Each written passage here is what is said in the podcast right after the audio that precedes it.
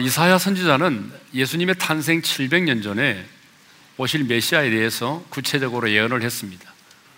특별히 오늘 우리가 읽은 본문은 이사야 선지자가 예수님이 오시기 700년 전에 메시아가 오시게 되면 이러이러한 구원의 사역을 감당하게 될 것이라고 하는 말씀을 예언하고 있는 말씀입니다. 우리 예수님은 이사야 선지자가 예언한 대로 인간의 몸을 입고 이 땅에 오셨습니다. 2000년 전에. 그리고 이사야 선지자가 예언했던 이 말씀 그대로를 나사렛 회당에 들어가서 펼쳐 읽으시고 말씀하셨습니다. 무슨 말이죠? 이사야 선지자가 예언한 그 메시아가 바로 자신임을 분명하게 드러내 보이신 것입니다. 이사야 선지자는 오늘 1절에 이렇게 말하고 있습니다. 주 여호와의 영이 내게 내리셨으니 이는 여호와께서 내게 기름을 부으사 무슨 예언입니까? 메시아이신 예수님이 공생애를 시작하실 때 성령의 충만한 기름 부음을 받으시고 공생애를 시작하실 것을 예언한 거죠. 그렇습니다. 여러분 우리 예수님은요 창조주 하나님이십니다. 또 예수님은 성령으로 말미암아 잉태되신 분이십니다. 그럼에도 불구하고 육신을 입고 이 땅에 계시는 동안에는 그 창조주 하나님이신 예수님도 성령의 충만한 기름 부음을 받으시면서 공생애를 시작하셨다는 것이죠. 우리 예수님이 공생애를 시작하실 때 요단강에서 세례를 받으셨는데 기도하고 올라오실 때에 하늘에서 성령이 비둘기 형체로 강림하시고 하늘로부터 아버지 음성이 들려왔죠. 우리 누가복음 3장 21절 22절을 읽겠습니다. 다 같이요. 하늘이 열리며 성령이 비둘기 같은 형체로 그의 위에 강림하시더니 하늘로부터 소리가 나기를 너는 내 사랑하는 아들이라 내가 너를 기뻐하노라. 여러분 우리 예수님이 창조주 하나님이시지만 육신을 입고 이 땅에 계시는 동안에 성령의 충만한 기름 부음을 받고 사역을 시작하셨다고 한다면 육신을 입고 이 땅을 살아가는 우리들 역시 성령의 충만을 받아야 된다는 것입니다. 하나님의 대사로 부르심을 입었고 하나님의 나라와 복음을 위해서 살아가고 있다면 우리 역시 성령의 충만을 받음으로 우리의 사역을 시작해야 할 것입니다. 그래서 예수님은 하늘로 부활 승천하기 직전에 사도행전 1장 8절에 우리가 너무나 잘 아는 말씀을 하셨습니다. 우리 다 같이 읽겠습니다. 시작. 오직 성령이 너에게 임하시면 너희가 권능을 받고 예루살렘과 온 유대와 사마리아와 땅 끝까지 이르러 내 증인이 되리라 하시니라. 온 유대와 예루살렘과 사마리아와 땅 끝까지 이르러 내 증인이 되리라고 했는데요. 그런데 여러분, 정말 증인되는 삶을 살아가려고 한다면 뭐가 먼저 필요하다는 것이죠? 우리가 가는 게 중요한 게 아니라 성령의 권능을 받고 가야 된다는 거죠. 성령의 권능을 받지 않고는 여러분 우리가 아무리 땅 끝까지 이르러 간들 증인으로서의 사명을 감당할 수 없다는 거예요. 그래서 목사에게 가장 저주스러운 말이 있습니다. 성령 받지 말고 목회해라 그 말이에요. 성령 없이 목회하는 거 열매 없습니다. 우리가 성경을 보게 되면 복음서에 나타난 제자들의 모습과 사도행전에 나타난 제자들의 모습이 너무나 다른 것을 볼 수 있습니다. 그렇죠? 여러분, 복음서에 나타난 제자들의 모습은 어떤 모습이었습니까? 3년 동안 주님으로부터 가르침을 받았지만 그들은 예수님을 배반했어요. 모른다고 부인했어요. 그리고 예수님의 곁을 떠났습니다. 죽는 게 두려워서 어때요? 문을 걸어 잠그고 숨어 지내야만 했습니다. 그러던 그들이 사도행전 2장에 나오는 오순절 마가의 다락방에 성령의 불을 받고 난 이후에는 달라졌죠. 복음을 부끄러워하지 않았습니다. 예수의 이름을 말하는 것을 두려워하지 않았어요. 감옥에 갇히는 것, 순교하는 것 두려워하지 않았습니다. 그들의 사역 가운데 열매가 있었습니다.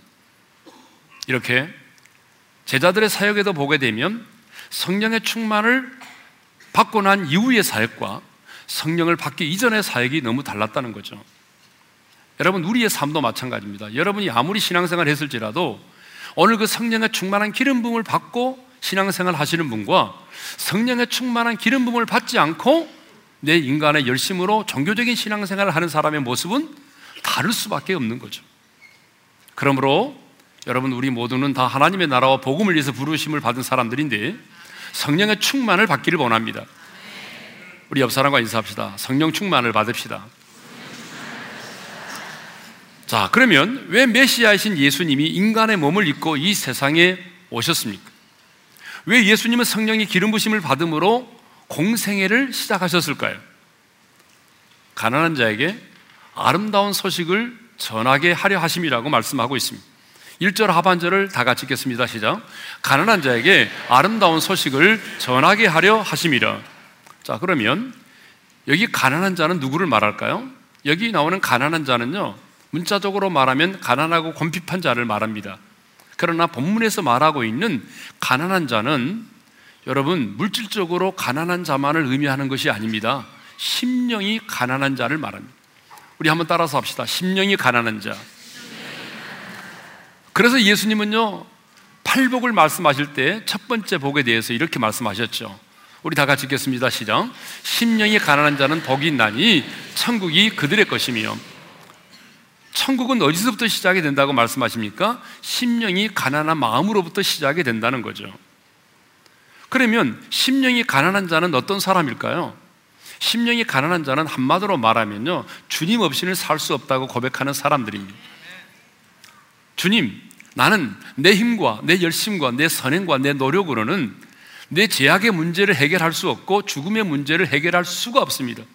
주님의 은혜가 아니면 내가 살아갈 수 없습니다. 주님 없이는 살 수 없습니다. 그러기에 주님만을 의지하는 사람, 이 사람을 성경은 심령이 가난한 사람이라고 말합니다. 그런데 여러분, 보편적으로 물질적으로 부유한 자들이 마음이 별로 가난하지 않습니다.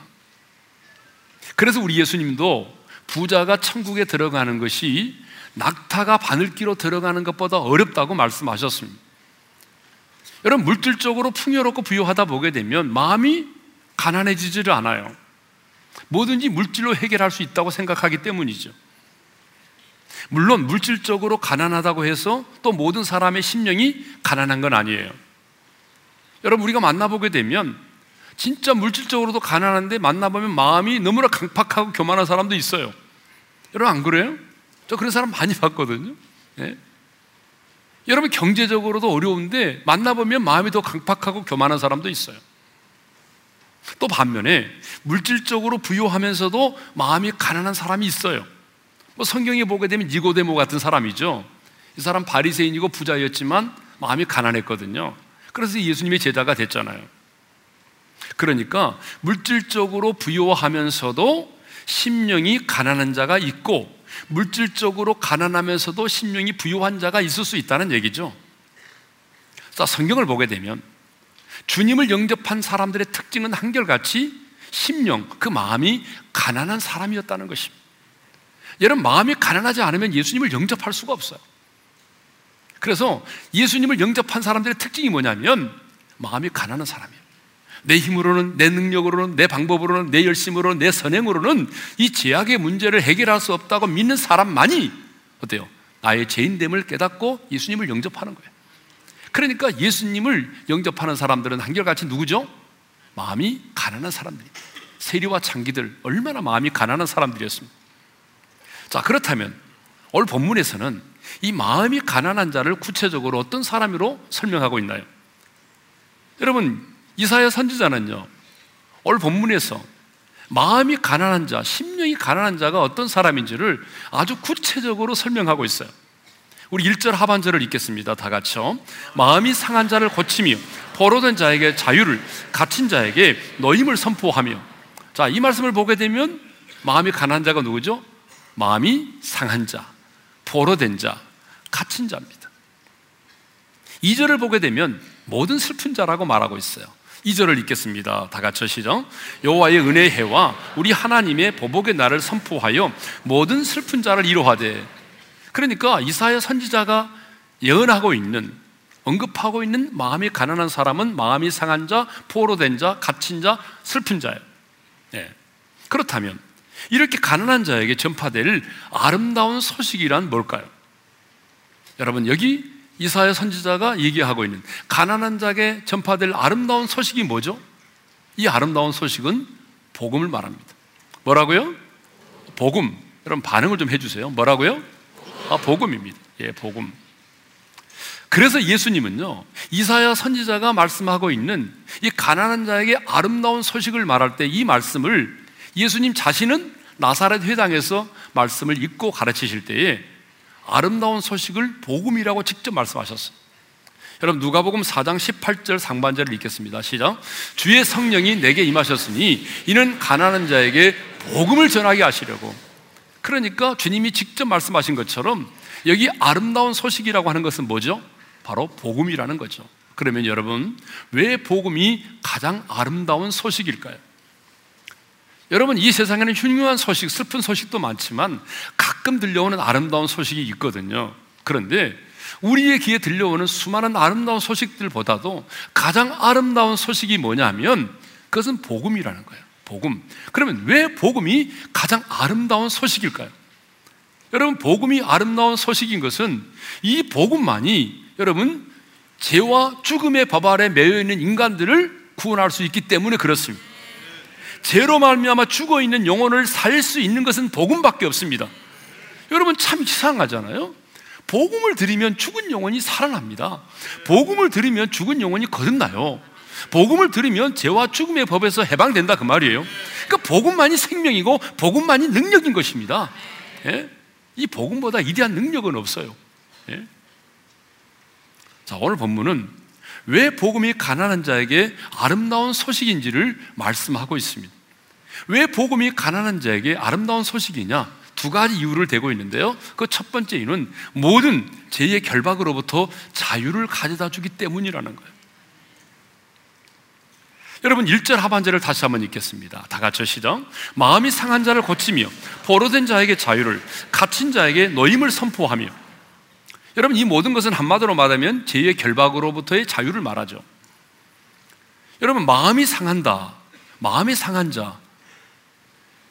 여러분 이것은 뭘 말하냐면 무슨 재앙이라든가 질병이라든가 뭐 가난으로 인해서 내 마음이 상한 걸 말하는 것이 아니고 죄로 인한 마음의 깨어짐을 말합니다. 죄로 인한 마음의 고통. 여러분 우리가 이 세상을 살아가면서 정말 마음이 상할 때가 많이 있는데 그래도 제일 마음이 상할 때가 언제냐면요. 사실은 우리 안에 우리 안에 있는 마음의 고통이 죄로 말미암은 마음의 고통, 죄책감. 여러분 이게 얼마나 힘든지 아세요? 이 죄가 우리 안에 주는 마음의 고통과 깨어짐 이건요 상상을 초월해요. 마음이 상한 자들이 얼마나 많습니까? 네.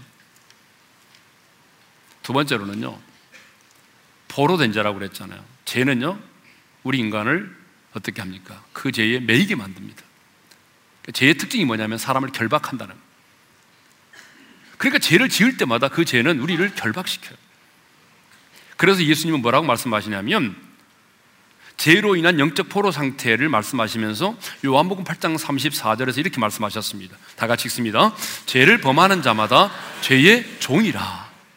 그러니까 아담의 후손으로 태어난 모든 인간들은요, 죄의 지배를 받고 있다는 거예요.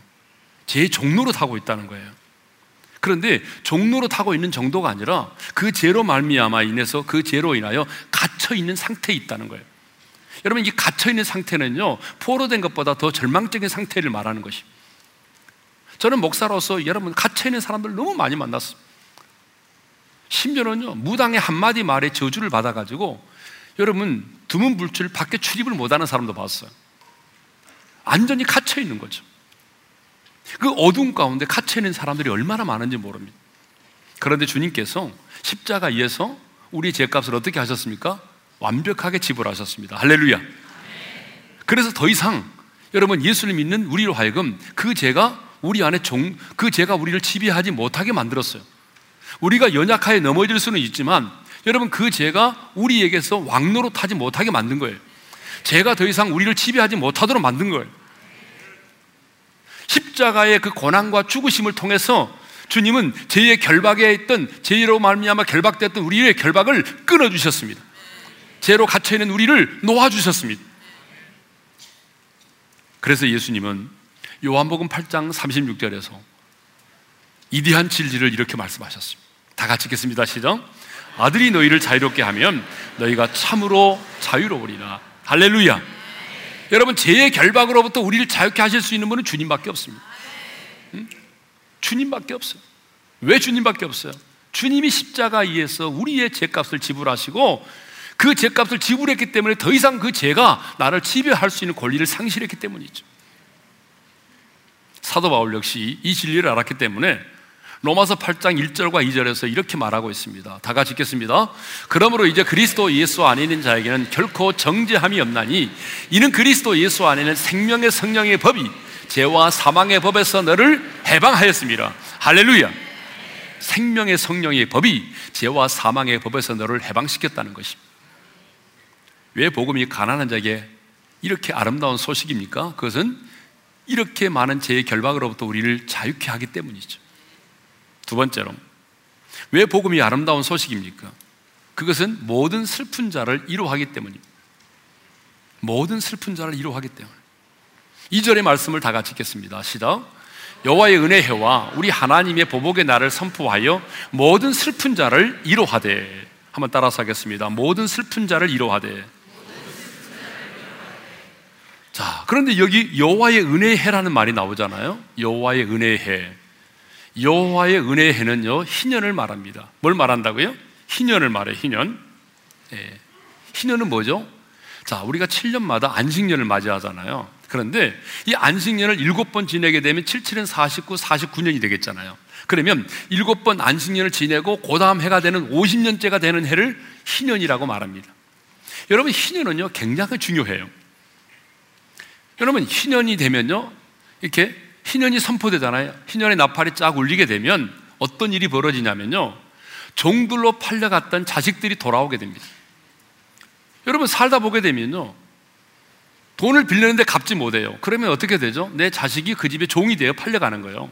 그런데 희년이 되면요, 희년이 되면요, 팔려갔던 내 아들들이 종들이 되었던, 노예가 되었던 사람들이 돌아온다는 거예요. 예?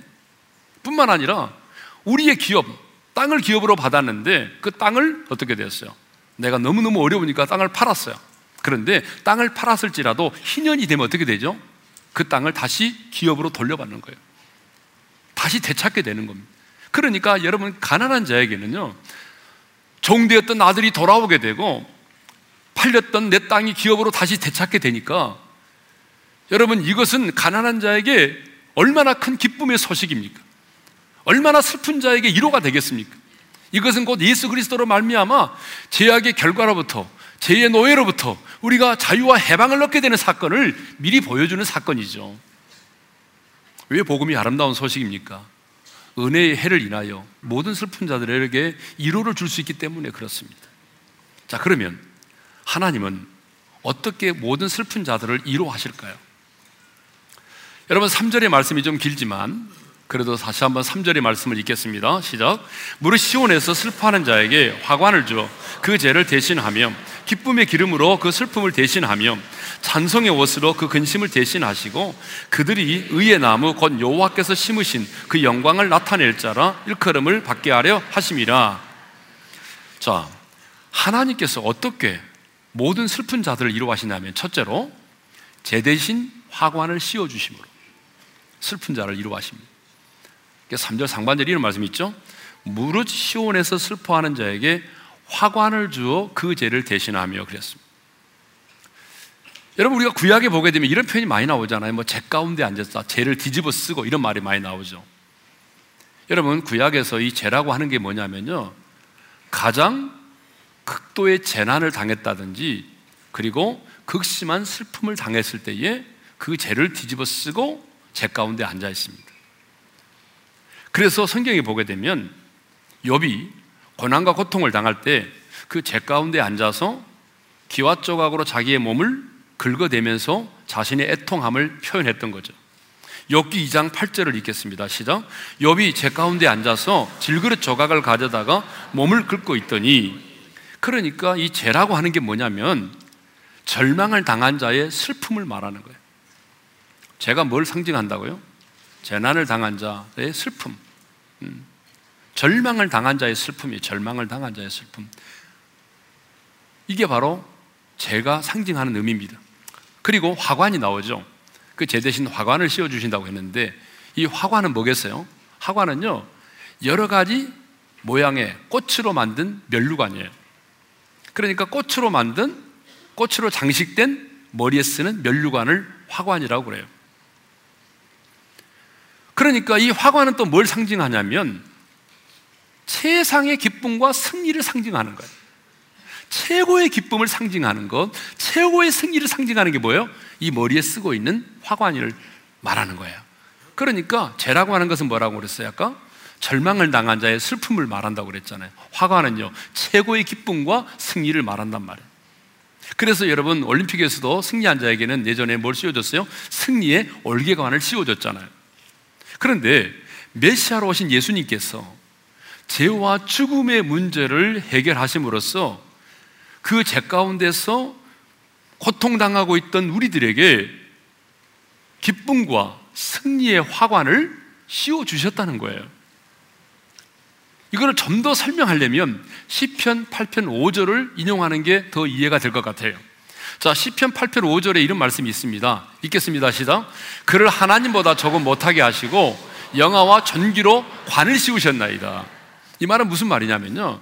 하나님께서 우리 인간을 하나님의 형상대로 지었잖아요. 하나님보다 못한 존재죠. 하나님의 형상대로 지었습니다.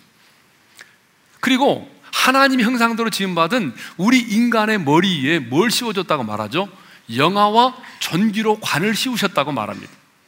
그런데 여러분, 이 영화와 전기라고 하는 표현은요, 이건 사람에게 쓸 수 있는 말이 아닙니다. 이거는 하나님에게만 사용할 수 있는 용어예요. 그렇죠? 그런데 하나님이요, 당신에게만 쓸 수 있는 이 영화와 전기라고 하는 이 표현을 우리 인간들에게 사용했어요. 하나님의 형상대로 지음받은 인간의 머리에 하나님이 그 영화와 전기로 관을 씌워주셨대요. 그래서 여러분 적어도 우리 인간이 타락하기 전까지 우리 머리 위에는요 눈에 보이는 건 아니지만 영화와 전기의 관을 하나님이 씌워주셨어요. 그래서 모든 피조물들이 모든 피조물들이 우리 인간들을 바라볼 때 뭘 볼 수 있었냐 그러면 우리의 머리에 씌워져 있는 영화와 전기의 관을 볼 수가 있었어.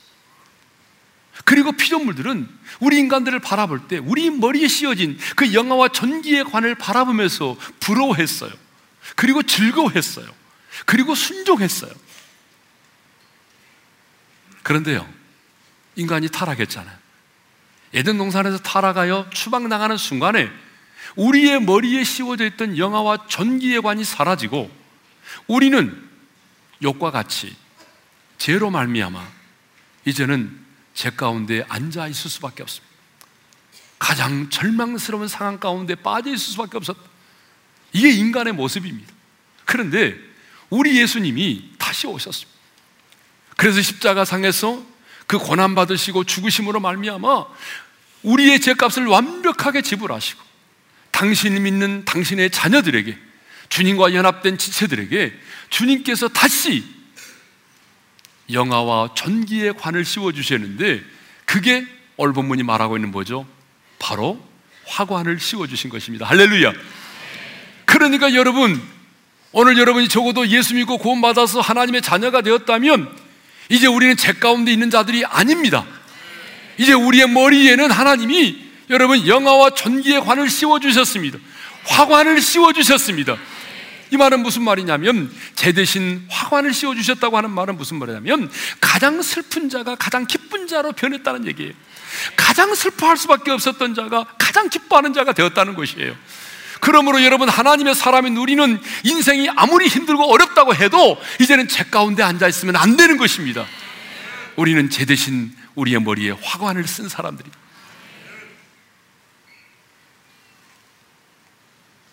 왜 예수님이 땅에 오셨습니까? 왜 예수님이 고난을 받으셨습니까? 제 대신 우리의 머리에 영광스러운 그 화관을 씌워주시기 위해서입니다. 그러므로 여러분, 아, 내 머리에는 화관이 씌워져 있다. 여러분, 그러면서 좀 당당하게 살았으면 좋겠습니다. 예. 예. 자, 두 번째로는요, 슬픔 대신 기쁨물입니다. 3절에 보니까 기쁨의 기름으로 그 슬픔을 대신하며 그랬잖아요. 슬픔은 죄의 열매입니다. 그런데 여러분, 우리가 사는 이 세상에 슬픔이 얼마나 많습니까? 뭐 한둘입니까, 슬픔이? 사랑하는 사람과 이별을 해야 되는 헤어짐의 슬픔, 질병으로 인한 고통의 슬픔, 누군가로부터 수치를 당하고 그랬을 때 내가 당하는 수치의 슬픔, 관계의 아픔으로 인한 슬픔. 우리 안에 얼마나 많은 슬픔이 있는지 모릅니다. 그런데 주님은 기쁨의 기름으로 그 슬픔을 대신하게 하셨다고 말씀하고 있습니다. 그냥 기쁨이라고 말하지 않고 기쁨의 기름이라는 표현을 썼습니다. 여기서 말하는 기름은 올리브 기름을 말합니다. 이것은 그 당시의 사람들의 관습을 알아야 됩니다.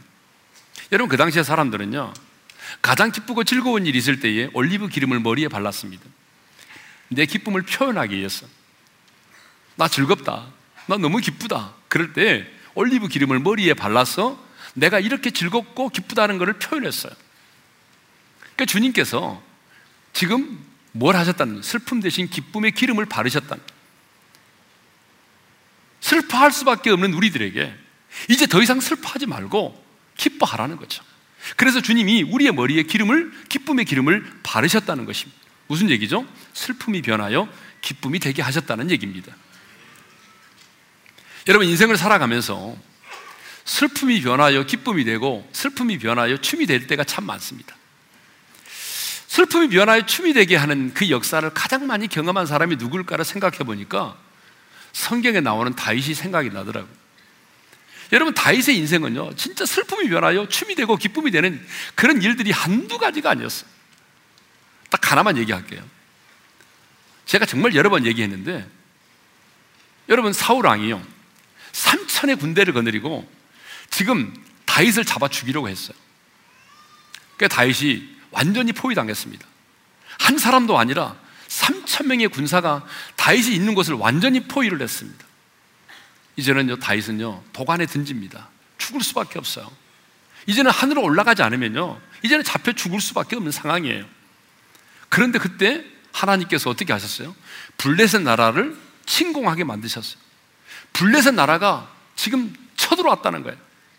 그러면 여러분 사울 왕은 지금 블레셋 나라를 블레셋 나라를 물리치는 일이 급하지 한 사람 다윗을 잡아주는 게 급한 일이 아니잖아요. 그래서 어때요? 다 잡아놓은 이 다윗 왕을 다윗을 잡지 못하고 죽이지 못하고 블레셋 나라와 싸우기 위해서 그 자리를 떠나가게 됩니다. 성경에는 그런 얘기가 없어요. 그러나 저는요 분명하게 믿어요. 그때 다윗이 그 현장에서 가만히 있었을까요? 주님, 이번에도 주님이 또 행하셨군요. 주님이 나를 구원하시려고 블레셋 나라를 동원하셨군요. 주님이 나를 구원하시려고 또 블레셋 나라로 하여금 이 시간에 쳐들어오게 하셨군요. 슬픔이 변하여 춤이 됐잖아요. 여러분 그래서 여러분 다윗이 그 자리에서 덩실덩실 춤을 추면서 하나님 노래하지 않았겠어요? 여러분 맞지요? 성경에는 없지만 제가 하는 말이 맞아요. 궁금하면 물어보세요, 나중에. 맞아요. 네. 그래서 다윗은요, 10편 30편 11절에 이렇게 노래하고 있어요. 다 같이요.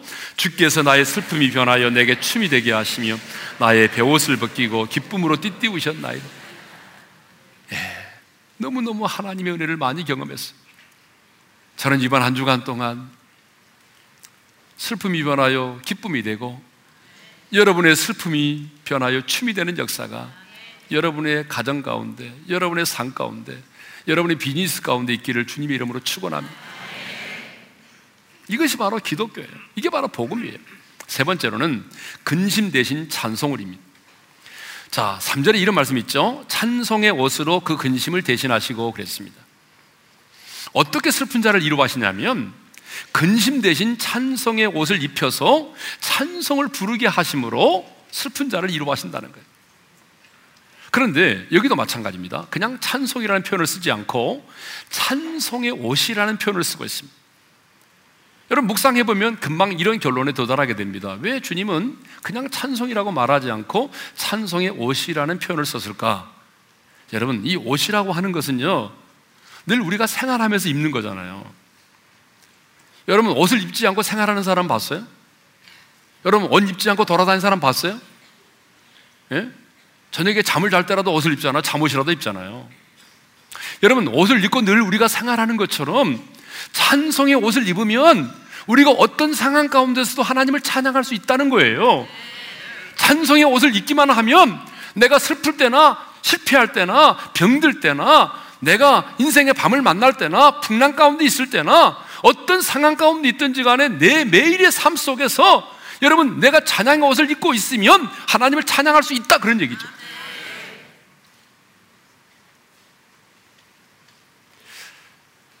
근심은요 우리 영혼을 병들게 합니다. 주님은 근심 대신 우리에게 근심하지 말고 하나님을 찬양할 수 있도록 우리에게 찬양의 옷을 입혀주셨습니다. 그러므로 여러분, 하나님의 사람이 근심, 가, 근심 가운데 산다고 하는 것은 죄입니다. 하나님은 더 이상 우리로 하여금 근심의 노예가 되지 않도록 하기 위해서 우리에게 찬양의 옷을 입혀주셨단 말입니다. 그러므로 여러분, 근심 대신 찬양할 수 있기를 바랍니다. 근심은 우리 영혼을 좌절하게 만들고 우리 영혼을 병들게 하지만 찬양은 우리 영혼으로 하여금 독수리처럼 하늘을 향하여 날아오르게 만드는 것이죠. 자, 그러면 이제 마지막으로 우리가 어떻게 하여 제 대신 화관을 쓰게 되고 슬픔 대신 기쁨의 기름을 바르게 되고 근심 대신 찬양의 옷을 입고 하나님을 찬양할 수 있게 되었냐 그 말입니다. 어떻게 해서? 그것은 결론적으로 말하면 주님이 우리를 대신하여 우리의 죄를 대신하시고 우리의 슬픔을 대신하시고 우리의 근심을 대신하였기 때문입니다.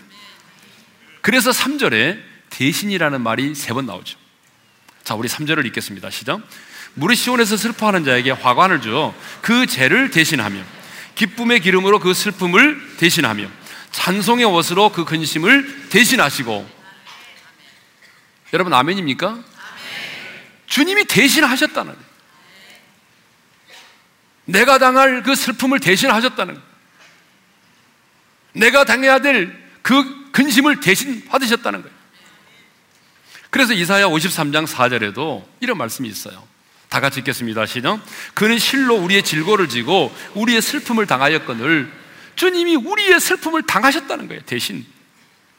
주님이 나를 대신해서 내가 받아야 될 슬픔을 대신 담당하시고 주님이 나를 대신해서 내가 근심하고 있는 그 근심을 대신 담당하시고 그 제약의 결과를 말미암은 그 죄를 담당하셨다는 거예요. 그래서 우리로 하여금 오늘 제 대신 화관을 쓰고 슬픔 대신 기뻐하며 그리고 근심 대신 찬양하게 만드셨다 그 말이에요. 그렇습니다. 오늘 우리가 주 안에서 누리는 모든 축복은 예수님의 고난과 죽으심을 통해서 우리에게 주어지는 것입니다.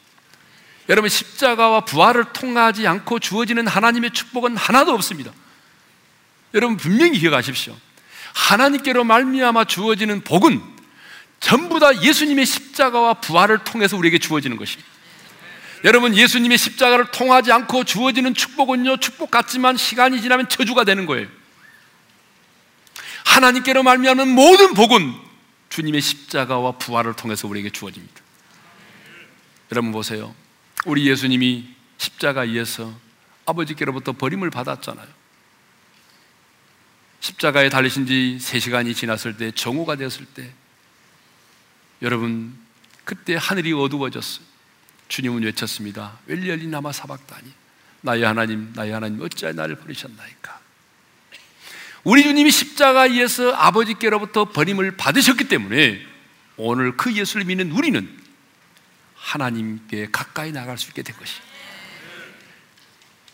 우리 예수님이 십자가에서 아버지로부터 버림을 받으셨기 때문에 우리는 하나님을 향해서 아빠, 아버지라고 부를 수 있고 그 은혜의 보좌 앞에 당당히 나갈 수 있게 된 것입니다.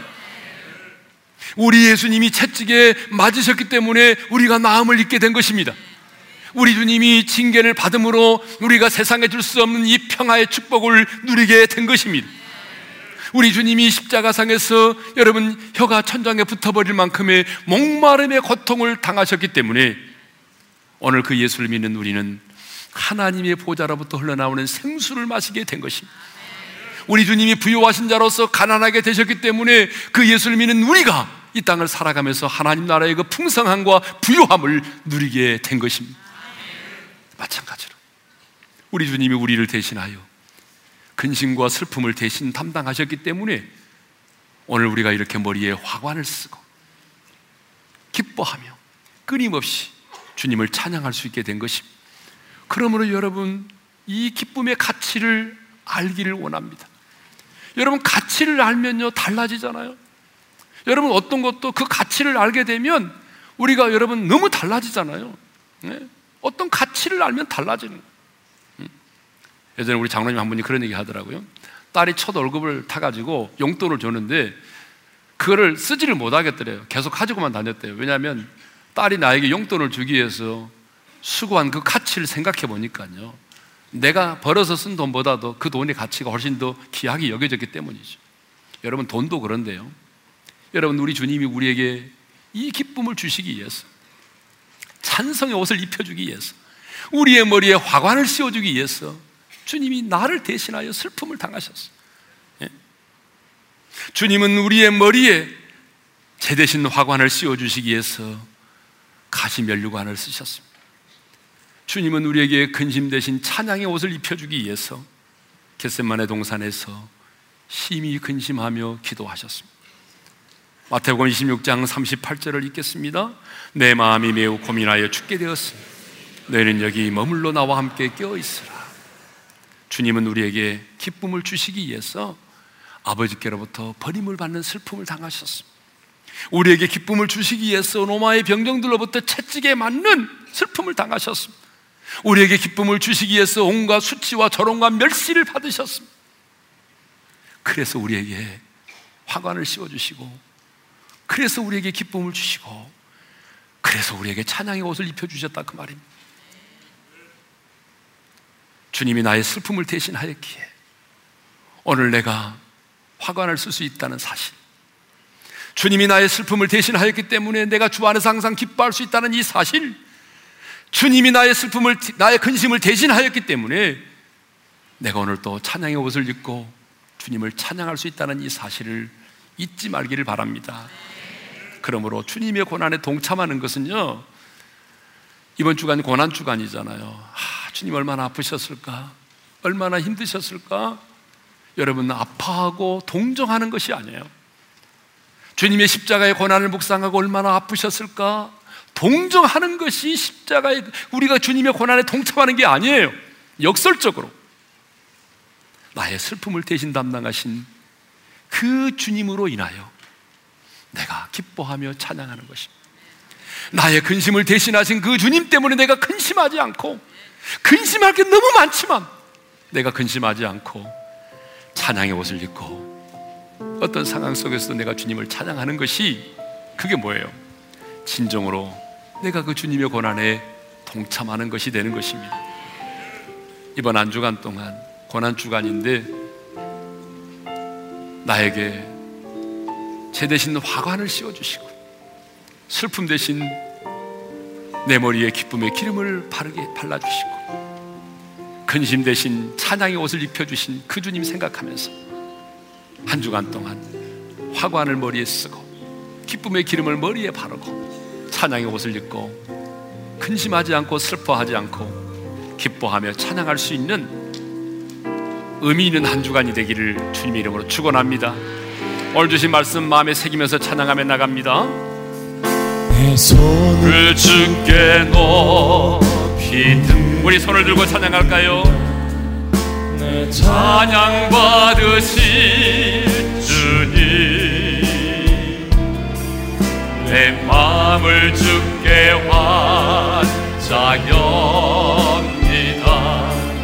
내 찬양 받으실 주님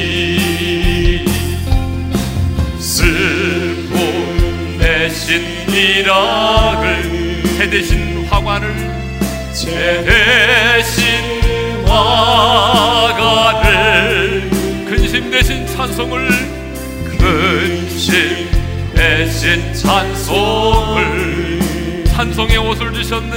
찬송의 옷을 주셨네. 다시 한번 슬픔 대신 희락을 슬픔 대신 미락을 제 대신 화관을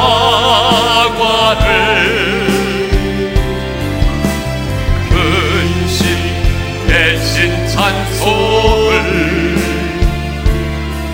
찬송의 옷을 주셨네. 한번 눈을 감고 주신 말씀 마음에 새기며 기도합시다. 우리 주님은 공생애를 시작할 때에 성령의 충만한 기름 부음을 받으심으로 시작하셨습니다. 그렇다면 우리도 하나님의 대사로 부름받고 하나님의 나라와 복음을 위하여 살고자 하는 우리도 성령의 충만을 받아야 하는 것입니다. 여러분 성령의 충만을 받지 않고 여러분의 힘과 노력과 열심으로 살아가려고 하는 것은 종교인처럼 사는 것입니다.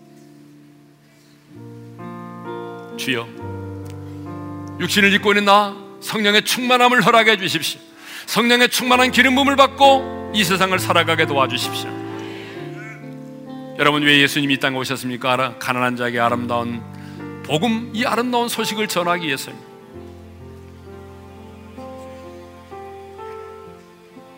가난한 자에게 아름다운 소식이 복음이 가난한 자에게 아름다운 소식일 수 있는 것은 죄로부터의 죄 결박으로부터의 자유를 주고 모든 슬픈 자를 이루하기 때문입니다. 하나님은 이번 고난 주간에 여러분의 슬픈 당한 자를 이루하기를 원합니다. 주님이 이 땅에 오신 이유는 여러분 슬픔 가운데 있는 여러분을 이루하기 위해서입니다. 어떻게요? 제 대신 화관을 슬픔 대신 기쁨의 기름을 근심 대신 찬양의 옷을 입혀주기 위해서입니다.